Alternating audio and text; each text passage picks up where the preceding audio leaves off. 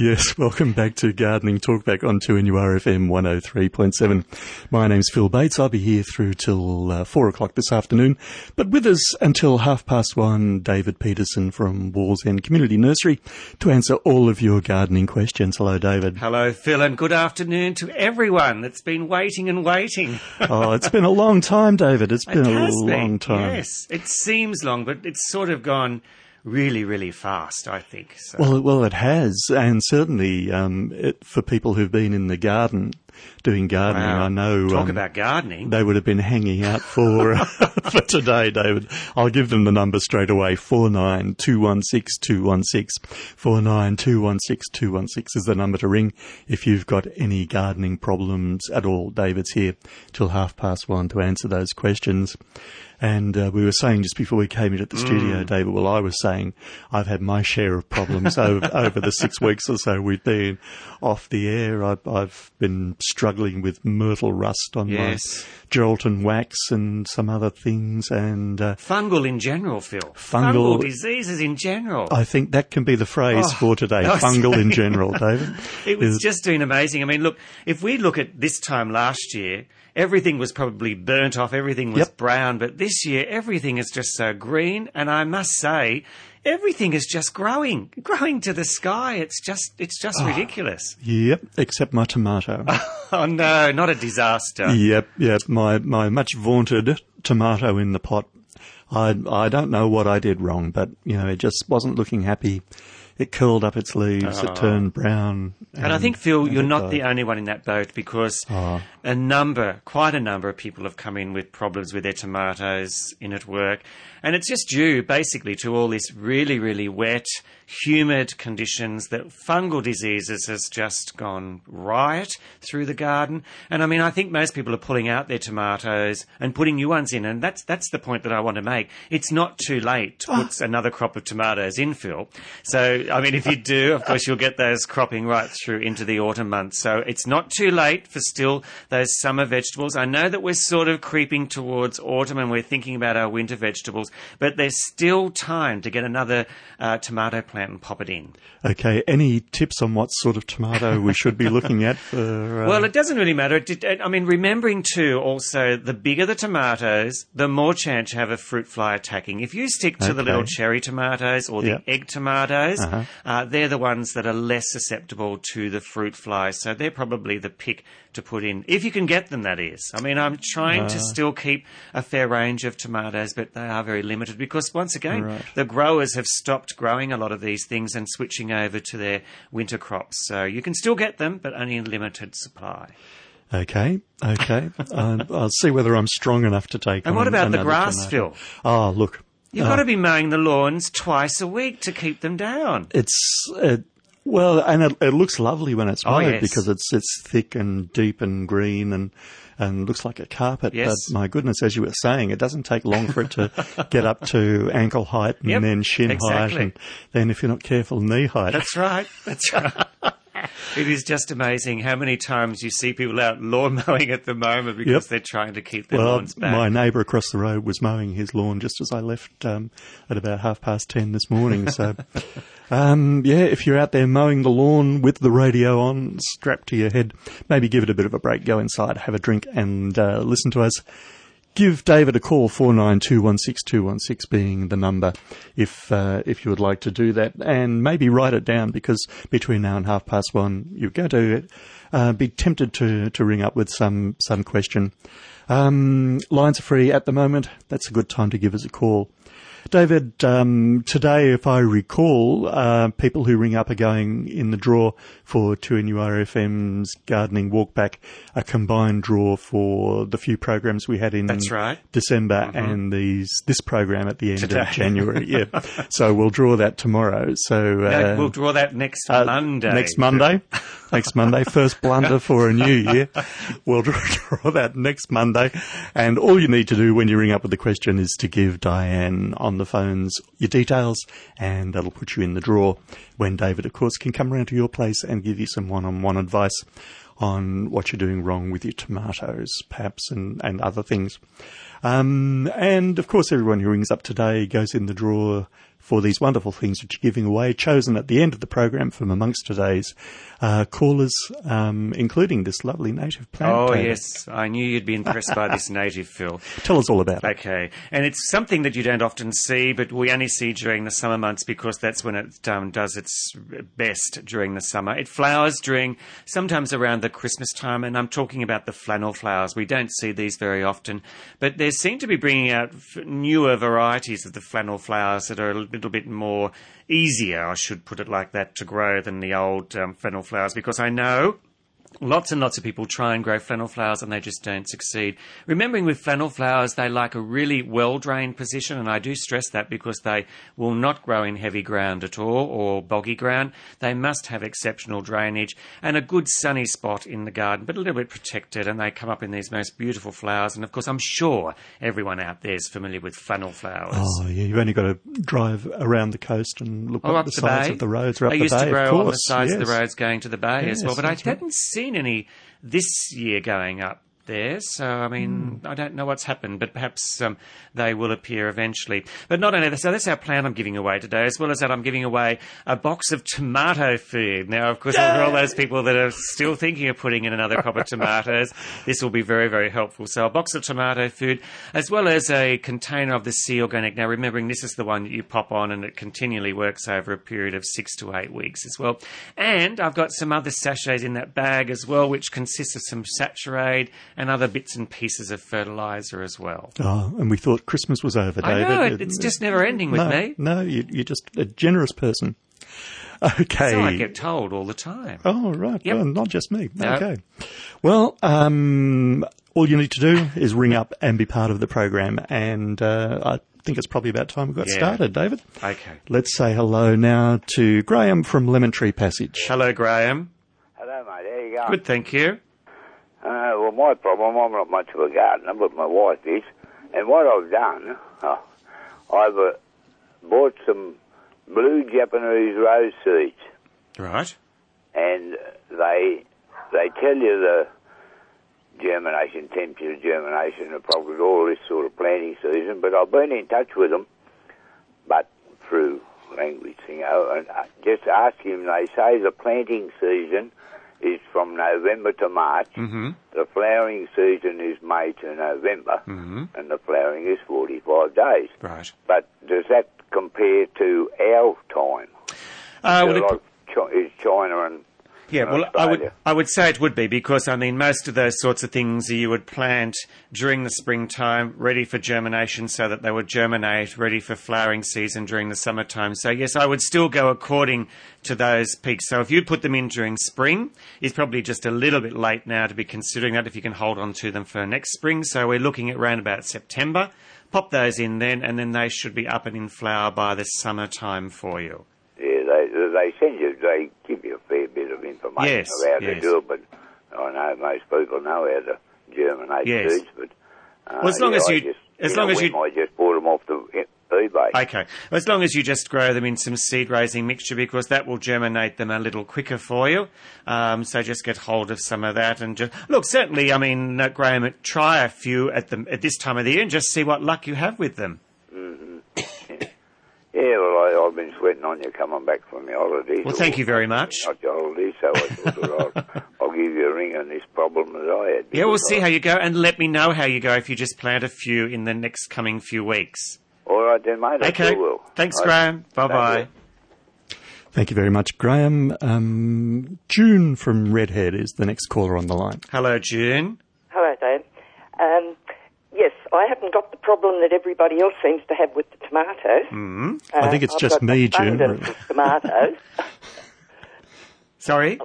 Hello. Yes. Yeah, I said I've got an abundance of tomatoes growing, not like everybody else seems to have had a lot of problems. That's good. but the only problem I got with them is that I didn't seem to have the flavour in the Roma tomatoes as I would have expected. Okay. All right. Well, we can certainly try and fix that. If you've still got it in, you can still try and fix that uh, just by getting yourself. Um, I'm going to mention this word again, which I mentioned constantly throughout last year, and that's potash. Potash yes, well, is I, I have been using that. in the liquid form, June. No, not in the liquid form, in the uh, solid. Okay. I certainly would try the liquid form. It's now available in liquid, so you can actually dilute it down and pop it on once every two weeks. Yes. And of course, that works a little bit quicker than what the granulated potash does. So I would try and get hold of some of that and just apply that every couple of weeks, but that should improve the flavour for you. All right. And now I've also got the, is it black, the black Russian? Oh, yes, yes, in? yes. And I've got abundance of those too. Now, could I do the same thing with those? By all means. Would Look, that be all right? Okay. yeah, certainly. Anything that you've got as far as edible crops go, or even flowering things, you can use this um, soluble potash on, and it just improves the flower and the fruit production. hmm Okay then. Yes, and everything else is growing well. All the Oh, the cucumbers yes. are abundant. you know. Certainly been a good season as far as growing goes. Yes. yes. Okay. then. Good. Thanks very much. Thank you, June. Bye for Bye. now. Thank you very much, June. A couple of lines have become free now. If you're waiting to give us a call on 49216216 on Gardening Talkback on 2NURFM.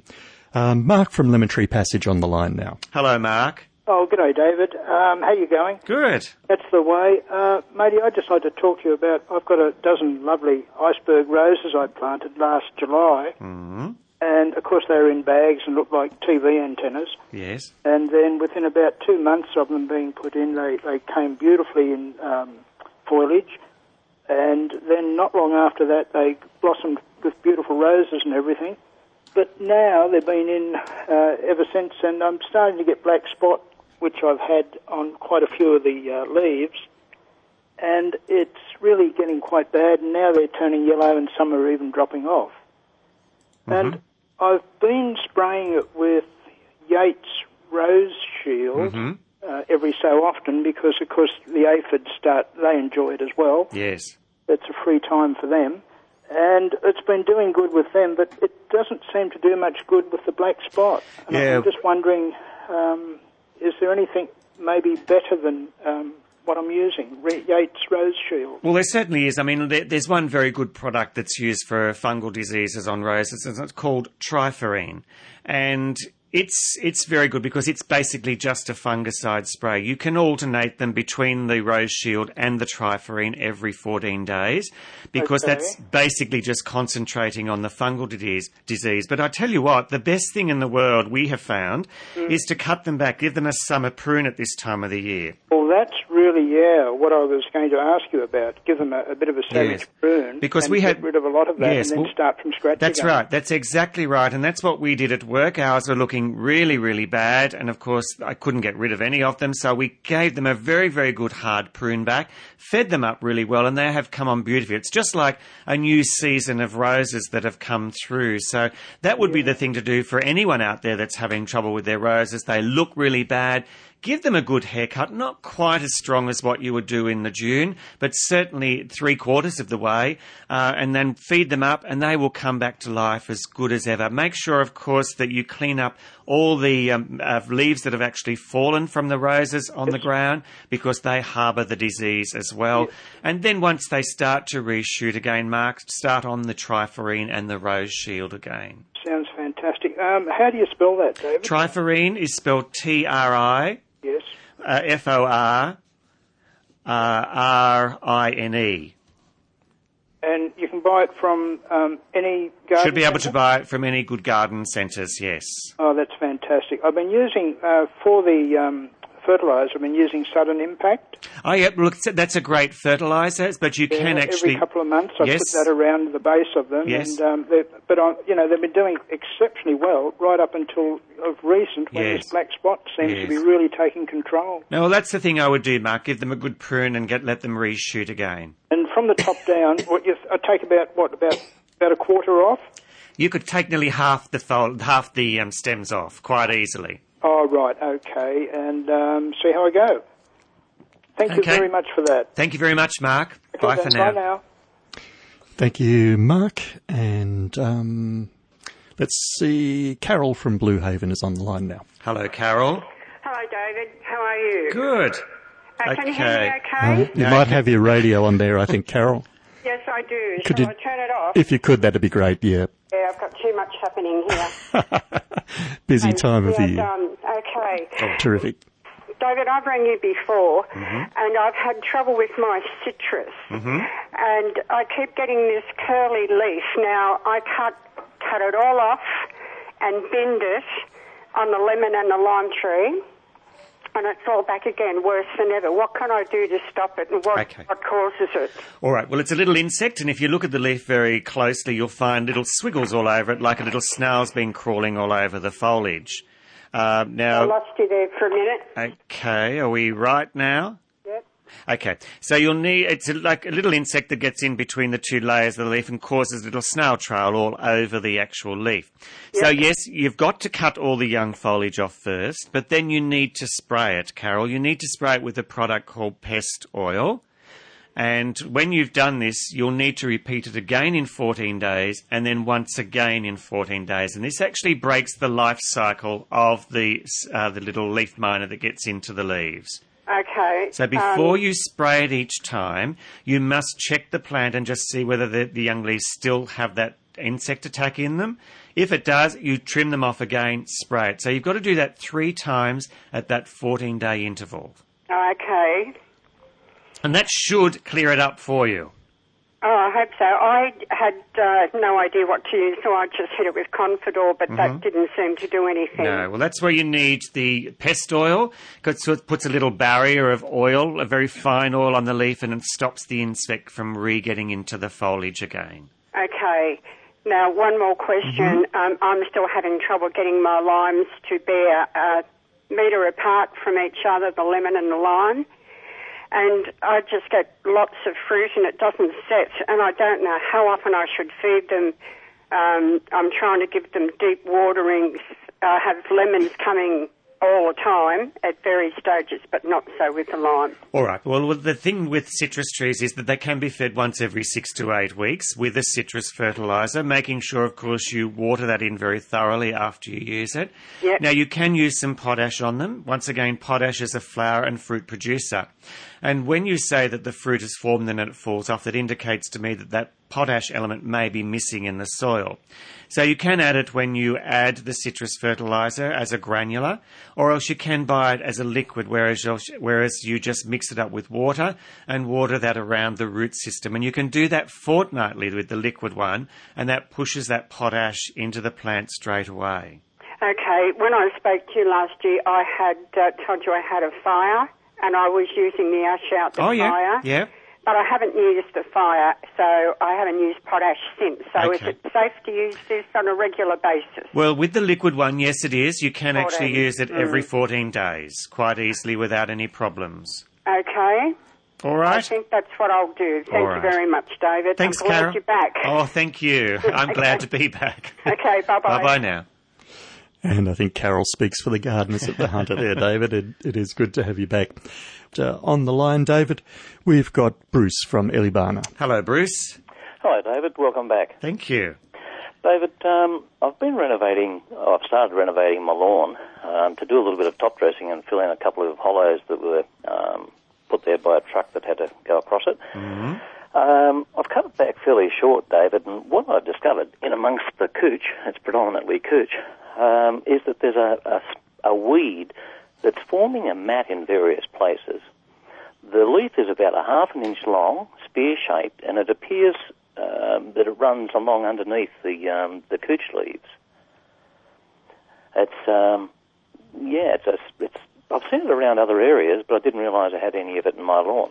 So, so it's not actually above the grass at all. It's actually underneath the grass. Well, where it's where it forms a mat, David, the, the cooch moves out of its way basically. Okay. And so the leaves are getting light, um, and they do spread. They, All they seem to spread much like cooch itself does Okay. um, on So- runners. Yeah, so it is accessible to spray it if I can suggest something to spray it with. Yes, yes. Okay, that's fine because I mean, you uh, it obviously sounds very much like it could be another variety of grass, but then again, without seeing it, it's hard to say.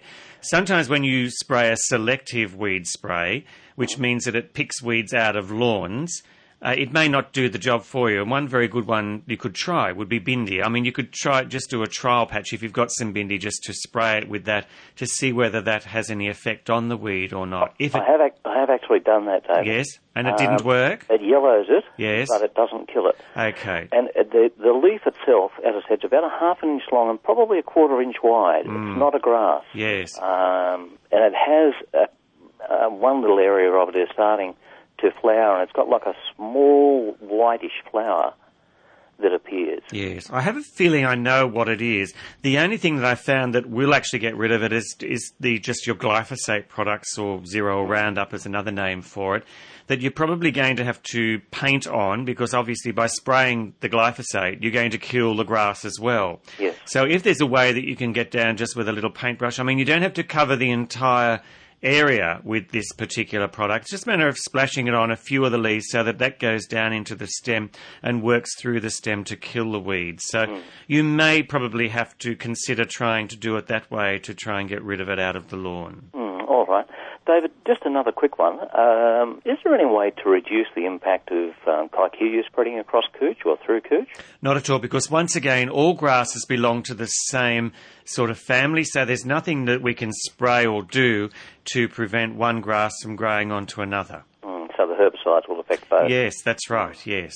And once again, the only way that we're going to, to, to do this is by brushing it with your glyphosate products to just prevent grass from growing into the other areas. Slow processing, 800 square metres. it's a fairly big job, yes. it is, unfortunately. Mm.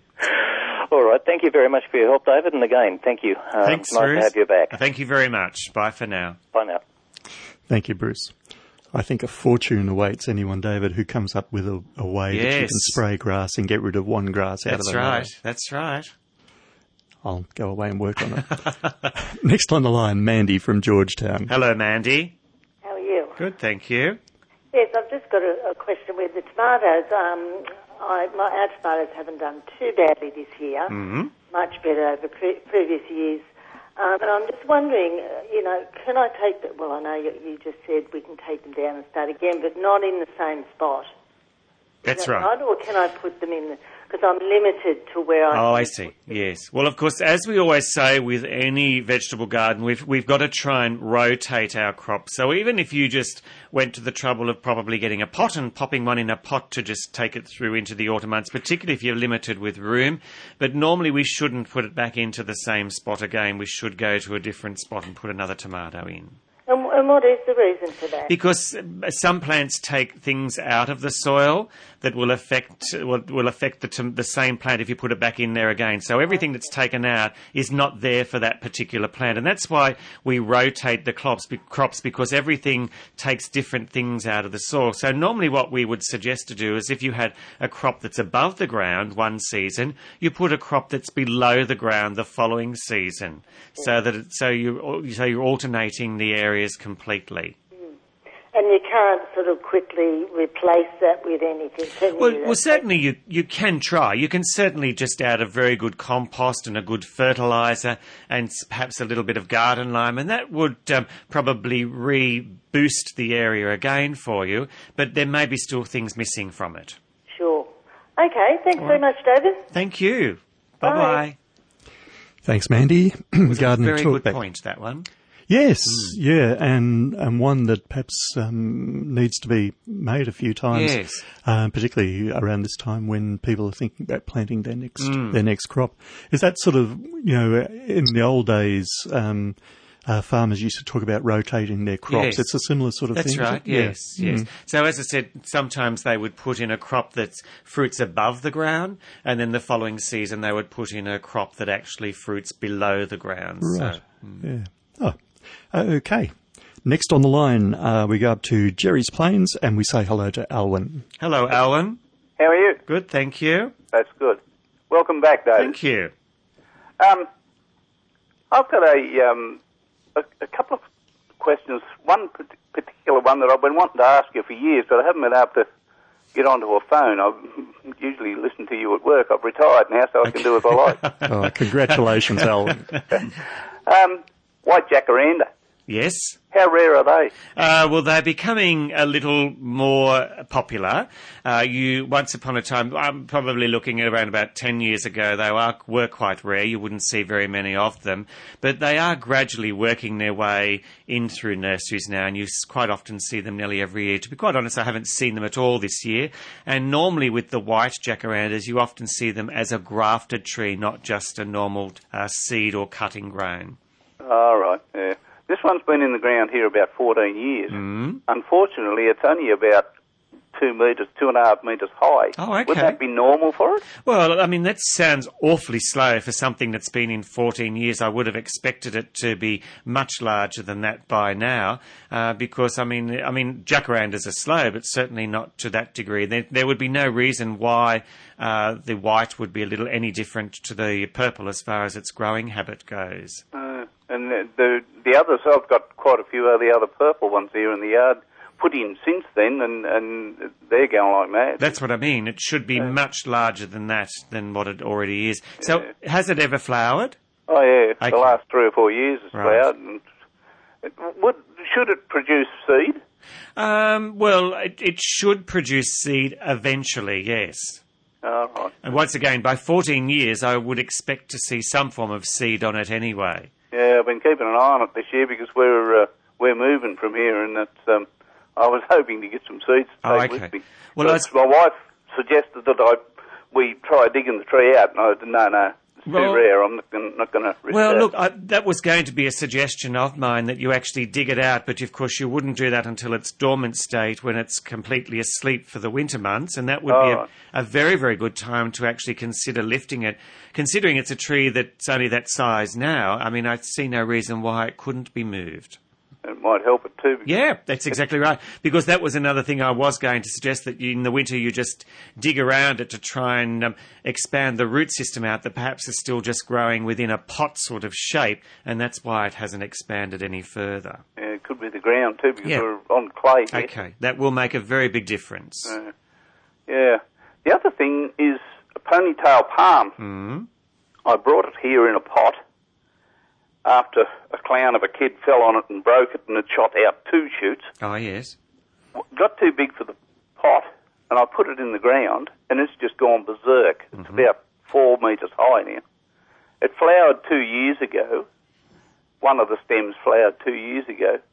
And on that stem, eight shoots come out. Oh, okay. Yeah. Now, because we're moving, what's the chances of me taking a couple of those off and transplanting and putting them into a pot and getting them going? Well, normally with palms, I mean, they're grown by seed mostly. They're not grown by anything else. I've not actually tried growing them from those offshoots. Certainly you could try and do that, but um, if you took them off, you'd have to try and take a bit of the parent plant as well, um, because that's its part of its root system, and then just pop them into some seed raising mixture and see whether they take off or not. All right. I never It's worth a try. I never thought to look seeds when it had the Yeah, had well, a huge big seed head. on. Yes, well, after the flower Flower should have, the seed should have been produced, and they would have been the things that you could have collected. Hmm, hmm. All right. All right then. Thank you, Alan. Thank you very much. Enjoy retirement. I will. Thank Okay. you. Bye-bye now. Bye. Thank you, Alan. I know we're talking about a tree, David, but would it be possible that you could take a cutting? Um, Of a jacaranda? yeah, if you were going to move. Certainly, that would be another thing that he could do is to take cuttings of the jacaranda. Just remembering, as I said during the course of that call, is that the white jacaranda is grafted for a simple Right, reason that I don't think it has a very, very strong root system like Yeah. the original jacaranda does. Yeah, so it might not like grow on its Yes. own roots. Yeah, And Okay. that possibly, if if Alwyn has a cutting grown one, not a grafted one, that's possibly the other reason why he's not Ah, right. getting the growth either, is because the, if the, it's being on its own root system and maybe just struggling a little bit in the. So would they be grafted onto the, the purple Good jackal? question, Phil. Good question Oh, because gee. I haven't. Um, I, I, I posed a good question. I, I'm pleased. I haven't uh, come across a white jacaranda for a number of years. Right. So. Okay. Um, next on the line uh, from Bal- Balcolyn, we say hello to David. Hello, David. Yeah, hi, David. Uh, look, just a couple of questions. We have two small flowering gums out the front. Mm-hmm. Would not be more than two years old, and uh, they were just the, the blossoms on, on this year were just fabulous. What is the treatment after they've finished flowering. Dave. Okay. What do you do with the uh, like the little cone things on the end? Okay. Well, you can either let them get established so that they're actually forming the seed capsules, because you can then, if if, if you're into drying the seed capsules, you can dry them and um, display them. Otherwise, if you're not worried about the seed capsules, you just trim those off, because that way all the energy then goes back into the growth of the gum, and you'll get more growth for the end of the season. So. Okay. mm. Yep. And you don't need to treat the ends where you cut off. Not at all. No, you can just cut the seed capsules off, and uh, the energy will then just go back into the growth of the tree. Feed it up, of course, if you haven't fed it um, in the last couple of months, just with a good native fertiliser or something that's fairly safe, uh, and it will certainly push back into growth with this lovely weather that we're having. Okay. The only other thing on the smaller one, uh, it flowered well before the, the larger flowering gum, and the leaves, uh, they've lost their greeny tinge, and a couple of them looking a bit yellow and brownish. Do, Mm-hmm. Well- do we need to feed the? Well, that, that's a good indication that you do need to put a little bit of fertiliser around them, so that wouldn't go astray. Pop that around, water that in well so that it gets down into the soil.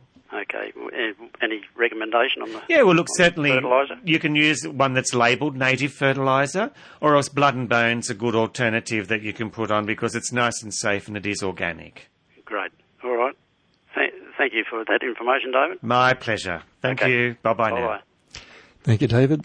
One thing I did have success with over the break was my flowering gum. A huge um, show of, of beautiful Aren't red they red spectacular? flowers. Yep, and even more spectacular, it was visited almost all day, every day by a pair of rainbow Oh, lorikeets yes, that yes. just worked their way over it. So, um, yeah, added added bonus there with the Yes. rainbow lorikeets. But they're a gorgeous tree, aren't, Aren't they? they? And do you do you leave the seed capsules on, Phil, or do you have them cut off? Uh, depends on whether I get at it first or Lucy gets at it first. Lucy likes the likes the, capsules. because they're very big, Oh, they're huge, gorgeous looking Yes. gum nuts. But um, I'm I'm like you. I'm, I'm looking for growth, looking for more flowers next year. So whoever gets to it first, you know, either Lucy protects it or I get stuck in. Okay, um, let's say hello to Bill from Gwandalan now. Hello, Bill. G'day, Dave. How you going, Good, mate? thank you. Many happy returns. Oh, thank you. Uh, just, uh, I'm not sure of my pronunciation. Polygala X That's right. Yes. Alman Messiana. Yes, done very well then. Okay. now the, the the the stems are going brown. The leaves are going brown, and uh, I've had a good look. There's no little beetles or Mm-hmm. nothing on the plant whatsoever. hmm Uh, it looks like a fertiliser problem.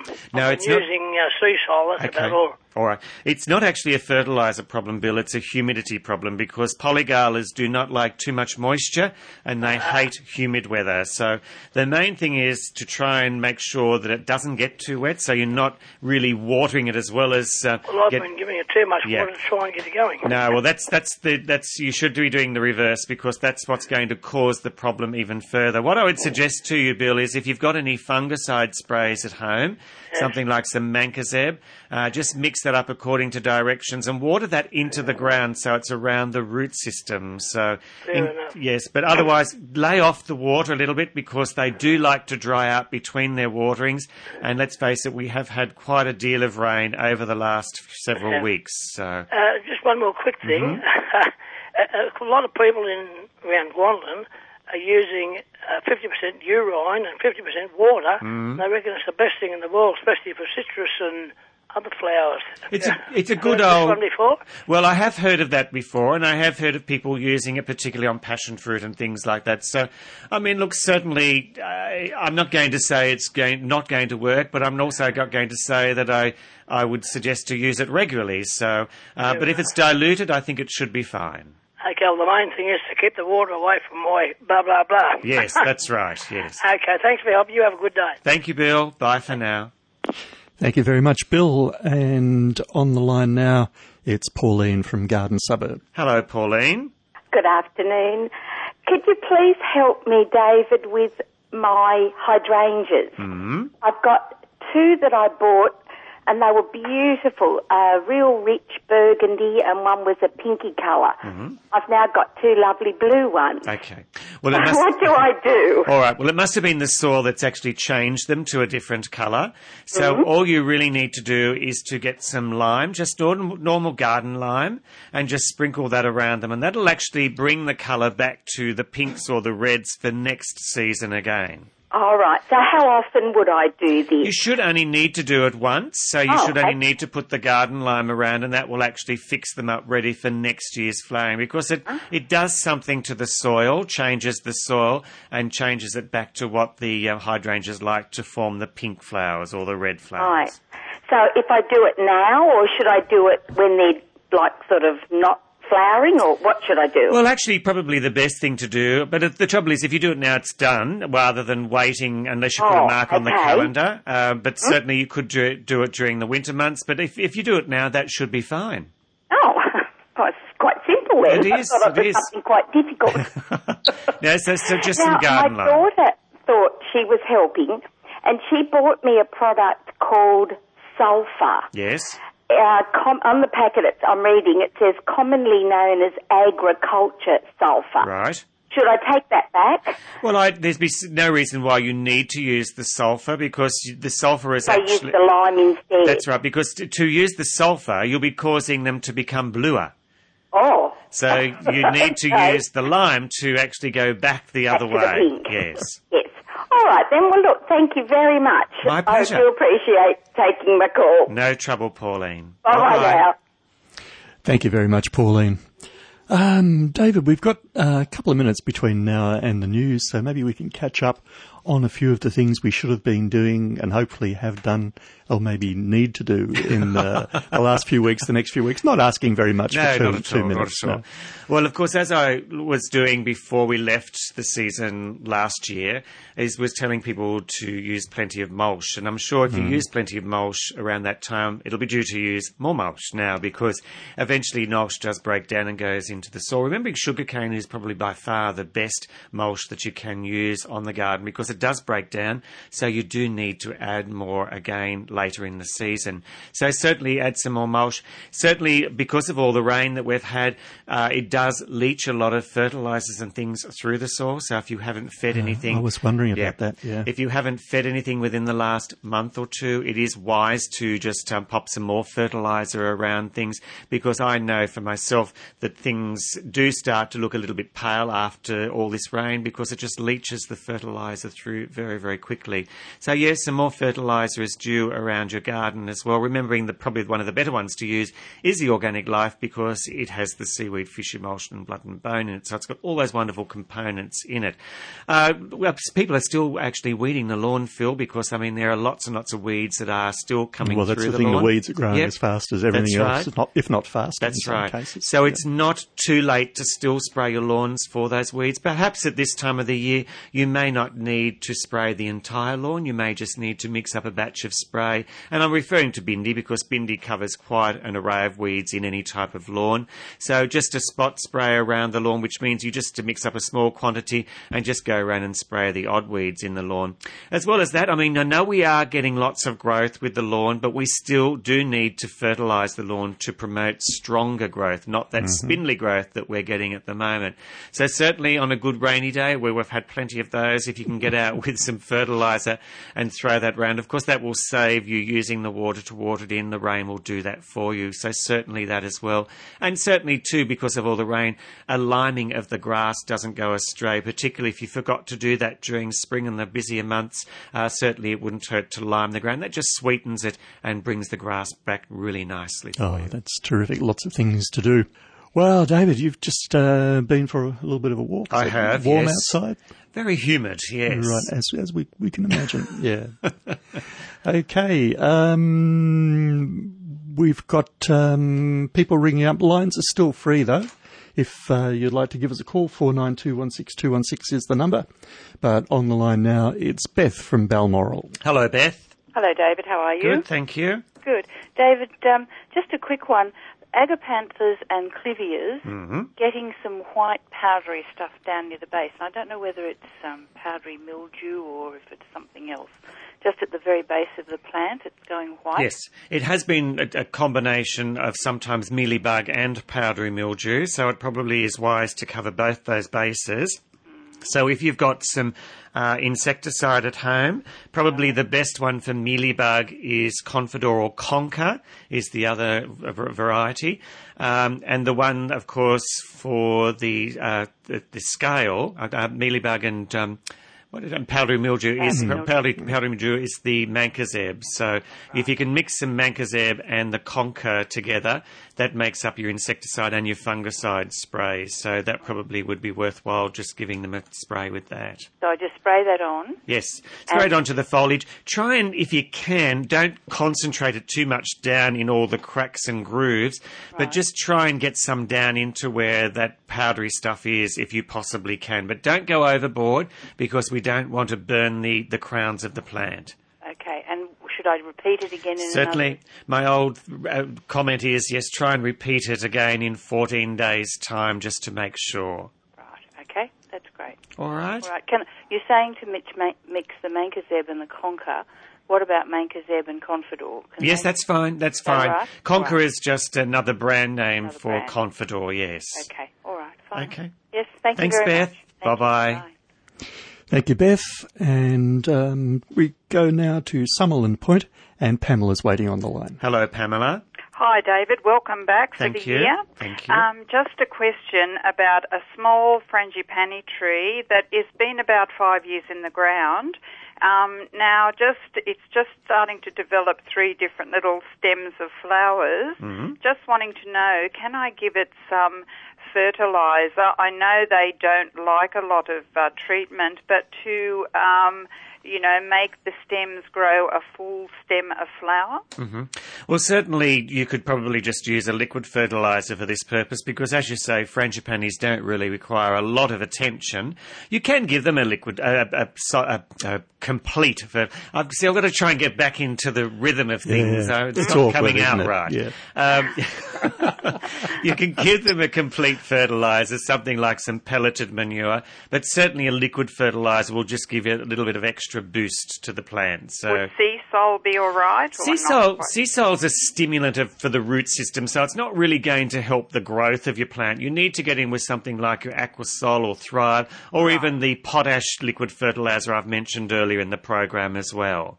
Right, okay. Okay, David, thank you very much for that. And that might make the blooms sort of really a full head of bloom. Well, it should because the, the pot, particularly the potash one, it's basically designed for promoting flowers. So Right, oh good. And the, na- the, the name of that? it's just called potash, potash Potash. liquid fertilizer. Yes. Oh, right, Mm. potash liquid fertilizer. Yes.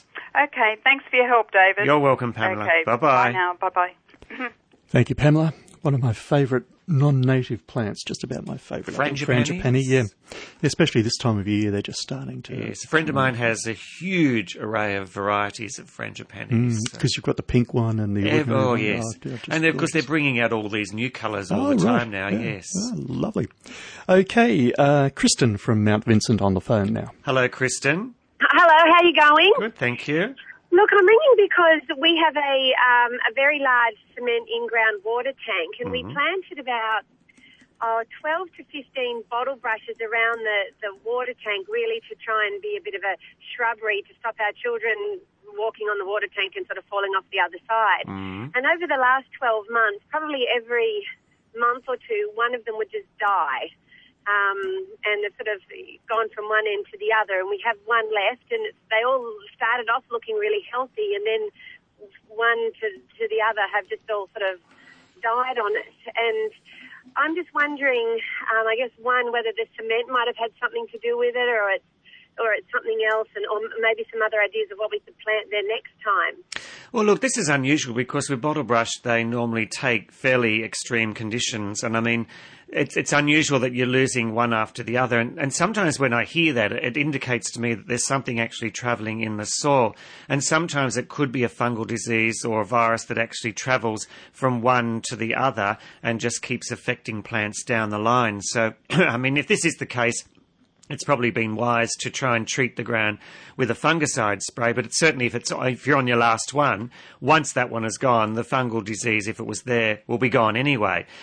I would have normally suggested bottle brush because they take wet or dry soils, they take a fair bit of neglect, they take well to pruning, and particularly in your area where, I mean, of course, you probably don't have town water, you may be just surviving on tank water. Um, you'll you'll need something like that that's going to be very very hardy. So, look, I, I would certainly stay with the bottle brushes and just consider planting another lot of those. But um, if this starts to happen again, it might be wise to just treat the ground with a fungicide spray just in case case it is a fungal disease that's there. Is it worth? Would it? Is it a disadvantage to do that anyway? Just in case. I mean, we do have other bottle brushes around the block, mm-hmm. um, and from time to time they have up and died as yeah, well. That, that's weird because I mean they're just such a hardy old thing, and you see them growing in the most barrenest places. So look, certainly it's not going to harm them in, in giving them the fungicide to to, to be as a preventive uh, measure. Uh, that's not going to be a problem at all. Okay, we'll give that a go. All right. But no, that. certainly in your area, I would stay with the bottle brushes because there's nothing else that um, I would suggest that would be hardier than that. Yeah. Okay, well, we'll right. give it a try. Thank you very much for your help. You're welcome. Okay, bye bye. Thank you, Kristen. And on the line next, Kate from Lambton. Hello, Kate. Hi, guys. Um, I've not long tuned in, so I don't know whether you might have answered the questions That's all right. that I want to ask. I've been saving them up while you're away. um, can I cut a limb or any limbs off a frangipani while it's flowering? Yes, and what are you going to do with those limbs? Well, I might strike them for okay. other people. Because most, okay? yeah, that's fine. Most of the times we take cuttings from frangipanis during the winter time for striking because they need to dry out and they're uh, practically dormant during winter. Oh yes, during, yes, but I'd be doing that. Yes, so I mean, look, dry out. I've done it before, but I haven't done it while they were flowering. Okay, certainly yeah, it's not so a problem. Okay. You can do it. It will. It, they will actually heal themselves uh, by by the sap, of course, which which is going to bleed after you've actually trimmed it. So that will seal the cut anyway. Yeah, okay. Um, another thing, how do what's the best way to take cuttings from Tibouchina? Okay, well, Tibouchinas are done from cuttings, and normally they're cuttings basically towards the top. You can take the, some of the previous year's wood as well because that's more substantial material. Uh, yes. Take certainly quite a lot of them because you may not get so many of them to strike. Uh, you can do that at this time of the year because they're in their growing season at the moment. Yes. Hmm. Yeah, is there anything particular that you do? You know, do you put it in just um, uh, what do you call it? The seed raising mixture or a cutting mixture or propagation mixture. Certainly, because that's basically a coarse sand material and it will have a, um, a, peat moss or something like that in it to help retain the moisture. So you certainly use that, and then you can, of course, just use uh, just a hormone powder on the bottom of your cuttings uh, that you just dip that into and then pop them straight into your cutting mixture. Yeah, you don't sort of um, smother them in honey or anything like that. Well, look, certainly honey has been a substitute for the hormone powder. I've heard oh. people often use that instead of hormone powder, and it still works basically the same. Okay, so it's instead of not as well as. That's right. You don't want to overdo it because you will be overdoing uh, by using both of those products. Righto. Um, the other thing is um, ornamental ginger, mm-hmm. um, a cutting from that. You take that from, excuse me, from the rhizomes that are on the base. So they're actually done by division. So you actually dig a clump up, split it up, and replant it again. Ah, okay, because they do tend to multiply in captivity. They certainly do, and that's why they're easily grown from division. Yeah, okay. Um, that's that's about it, I think. Great. I, I, I suppose you've answered heaps of questions about roses. I have. Yes. Oh, yeah yes, the um, the problems, the black spots that won't go away. Well, if you didn't hear the previous call, a good remedy for the roses at the moment are to actually give them their good summer prune. So prune them back a good halfway. I was so thinking of that. Yeah, so you're really going to promote good, strong growth again, and you'll be surprised at how well they'll look once they do that. Great. Okay, and and I can use the um, um, what do you call it, the shield, rose shield. Rose shield, yes. Once they start to regrow again, make sure you get in fairly quickly and yes. continue to use that so you prevent the black spot from occurring again. Hasn't been working lately. I know, that's what I've been told. Probably because of the weather that we've been getting, it's really um, caused a lot of problems with fungal sure disease. Has, yes. yes. yes. Okay, thanks very much. You're welcome. Bye bye, Kate. Thank you, Kate, and well done with the list there. And uh, we go now to Doug from Maitland. Hello, Doug. Hello, David. How are you? Good, thank you.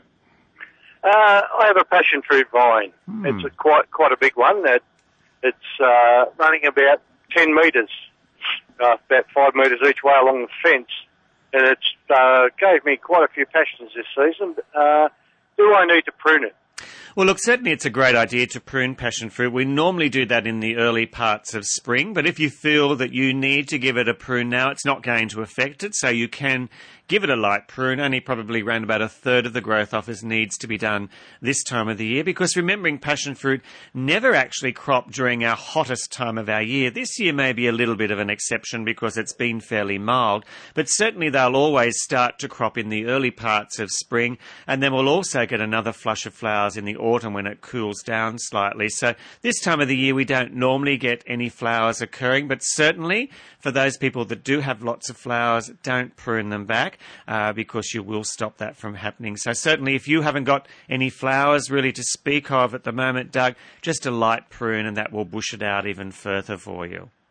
Yeah, well, it just it's just finished uh, bearing fruit, Okay. uh, and um, it's now starting to die off. Okay. Well, certainly in your case, I would give it a light prune back so you encourage some more good growth. Okay then. Righto. That's Thank- all I needed to know. All right. Thank you, Doug. Thank, thank you very much. Okay. Bye for now. Bye. Thanks, Doug. I was wondering when we were going to get a question about, About uh, passion about fruit, passion yes. fruit. Yeah. uh, next on the line, Joyce from Raymond Terrace. Hello, Joyce. Hello, David. How are you today? Good. Thank you. Um, I was wondering if you could help me with a frangipani. Yes. Um, it's a deep burgundy frangipani. The flowers are out, but no leaves are coming out. Okay. That's interesting. Hmm, but it does look interesting. All those nice flowers on it. So No- I, I think perhaps in this case, I mean, all the energy is going to the flowers, so therefore that's why the foliage has suffered. I mean, normally we would get foliage before the flowers, but um, in this case, I think perhaps once the flowers finish, you may get some foliage. There's nothing that I can suggest that will actually encourage the the um, the leaves because. The, the flowers are probably the most important thing at this time of the year. So, yeah, well, that's right. Flowers did come out first. yes, yes. The whole stem and then the flowers. Yeah, and that's weird. These little portrait leaves Yes. that are on it are only about uh, an inch and a half long. Right. Okay. Well, as I said, I can't really suggest anything to do to bring the, the, the, the leaves on because the flowers at this stage are the most important things that that plant is actually um, uh, producing. So once so the should I just leave it like Yep, it is? just leave it as it is and wait for the flowers to finish, and then you may get a late crop of leaves, and then of course they may all fall off again. exactly. Thank you very much for that. You're welcome, okay, Joyce. Bye-bye. Bye bye now. Thank you, Joyce. Yeah, the, the frangipani thing with me, I, I don't know whether I've ever explained it. Um, in 1958, when I was nine, we came to Australia, six weeks on a ship from England, snowing when we left. Got here end of March, and um, we were living in this little house in Hamilton South. The first night, uh, went to sleep, window open, and this Ah. beautiful perfume came wafting in, and um, and that's that stayed with me. Yes. Just sort of, you know, the whole thing about Australia Day and everything's still with me. Such a, a lovely place to come to, and and to have frangipanis growing Yes. wild in the streets almost. It's, it was just a wonderful thing. Okay, um, 25 past one. Um, no calls waiting at the moment, David. So maybe that checklist of uh, things that we should be doing. Um, can we? You were talking before about getting ready for planting things uh, for for autumn and, and Yes. winter. It seems a bit early to be thinking does. About that, but but is that something we should be keeping in mind? Well, it is because I mean, look, I know that um, I'm starting to get winter seedlings in, and I mean things like Brussels sprouts, cabbage, and broccoli. They're the Mm, three main mm, things mm, which I've started getting in. And of course, with Brussels sprouts, you've got to plant really early because if you don't, you miss the fruiting season. And just remembering that because you must, that's probably one of the very, very first winter vegetables that you need to get in fairly early because they require the cold conditions to produce the fruit. And if you put them in in the middle of winter, you're not going to get that because by the time the plants grow, the season's gone anyway, so you'll, you Ah. won't be successful. So they need the actual cold conditions for them to actually fruit. So if you get your Brussels sprouts in nice and early, and the same is with cabbage. I mean, look, certainly with cabbage, we can plant cabbage all year round if we really want to, but this is coming up to the season where we would think about cabbage being for our winter vegetable. So as I said, you know, cabbage, Brussels sprouts, and broccoli, they're the three main things that I would be suggesting Mhm. you consider at this time of the year. As we move a little bit closer to autumn, say in another few weeks' time, you'll probably find that there, a lot of other things will start to appear in seedlings. But remembering seed, if you're considering on seed, well, you may really like to start thinking about a lot of those winter seeds by putting them in now, getting them ready for that winter season, because I don't think we'll get the hot summer as we normally get it during Right, yeah. the, the February because I mean we've had a December and January which uh, have not been hot but they've been humid but certainly not to the degree as we had in our previous years where we were getting 40 I certainly hope I'm right in saying that that we're not going to get the um, the summer during February Yeah, so but who can tell? well that's Oh, exactly yeah. right so Okay, we do have one last caller on the on the line, David. This will be the last caller for today. It's Marie from Edgeworth. hello Marie Hello, David. How are you? good thank you That's that's good. Um, I have some orchids. yes Uh, my grandson brought them here, and, and they have, as far as I can tell, they haven't flowered this year. Can I repot them? Well, look, certainly with orchids, they love being restricted, Marie. So, you know, if you can still stick your finger down in the pot and you can get it down into the pot, it probably doesn't need repotting. The only time you should repot orchids is if they're very pot bound and they've got nowhere else to go, so you can't stick your finger down. So you can split them if you wanted to, but remembering with most orchids, they do take a few years to reflower again. If you just wanted to step it up into a pot slightly larger, certainly do that. That's probably the safest thing to do. Just step it up into a pot a little larger than what it's already larger. in. Yes. Yes. Oh, great. Um, they're in big pots, Mhm. but they're you know they're quite um, big, Yes. quite tall, Yes. And uh, Well, I that's all right because, as I said, that they still will probably function well if you feed them with an orchid fertilizer and continue to do that. You'll probably find they'll spike very nicely, ready for the next season. But certainly only if you can stick your finger down into the pot. You shouldn't need to repot them. Oh, thank you very much for that. Okay. Thanks, you. Marie. Bye Bye. bye. Thank you, Marie. And thank you indeed, everybody who rang up and was part of today's program, the first program in Gardening Talkback for 2012. Well, David, you've uh, got a task ahead of you to choose somebody from amongst that uh, list of callers who are going to win these um, beautiful things that, that you're giving away. I've been looking at this flannel flower that you're giving Yes. away, and I've got, got one in a pot. Looks different. Yeah, the the leaves seem to be smaller and tighter. Yes. This obviously is a different sort of That's right. different. And that's what I mentioned earlier, that they're bringing out these newer, hardier varieties Right, of flannel flowers. So perhaps uh, you may have the original flannel flower. Could be. Um, so this is just a newer variety. And yes, the leaf is much larger than the normal flannel flower. And the other thing too is the leaf is a lot thicker on this one than the normal flannel flower. Right, but would still have that nice Oh, furry yeah. feel yes, to it. Yes, Yeah. it does. So that's exactly what I'm giving away today, a flannel flower in a pot, of course. It doesn't have any flowers on it, but I'm sure if you get it into a nice, sunny, well-drained position in the garden, you probably would get some more flowers by the end of the season. As well as that, I'm giving a box of, a, a, a box of the... Deary it- me. it's the first program, Yeah, David. You'll get that. You'll- you'll get I'm that. giving away a box of the tomato food today as well. That's the soluble plant food, as well as a container of the. I must nearly finish. a container of the Sea Organic um, complete fertilizer, as well as some um, sachets in that um, bag as well. And I'm going to give it to Pauline today of Garden Suburbs. She rang us about the hydrangeas that seem to be changing colour, which she needed to change back. So, Pauline, all you really need to do is make your way to Wallsend Community Nursery. Of course, that's on the corner of Croudace and Lake Road. One condition is try and get in before next Monday's program, where I will have a brand new gift to give away next Monday. Of course, and that means uh, we're back on for the rest of the year. We can look forward to seeing you again next Monday, David. Thanks, Phil. I'll see you then, and good gardening, everyone.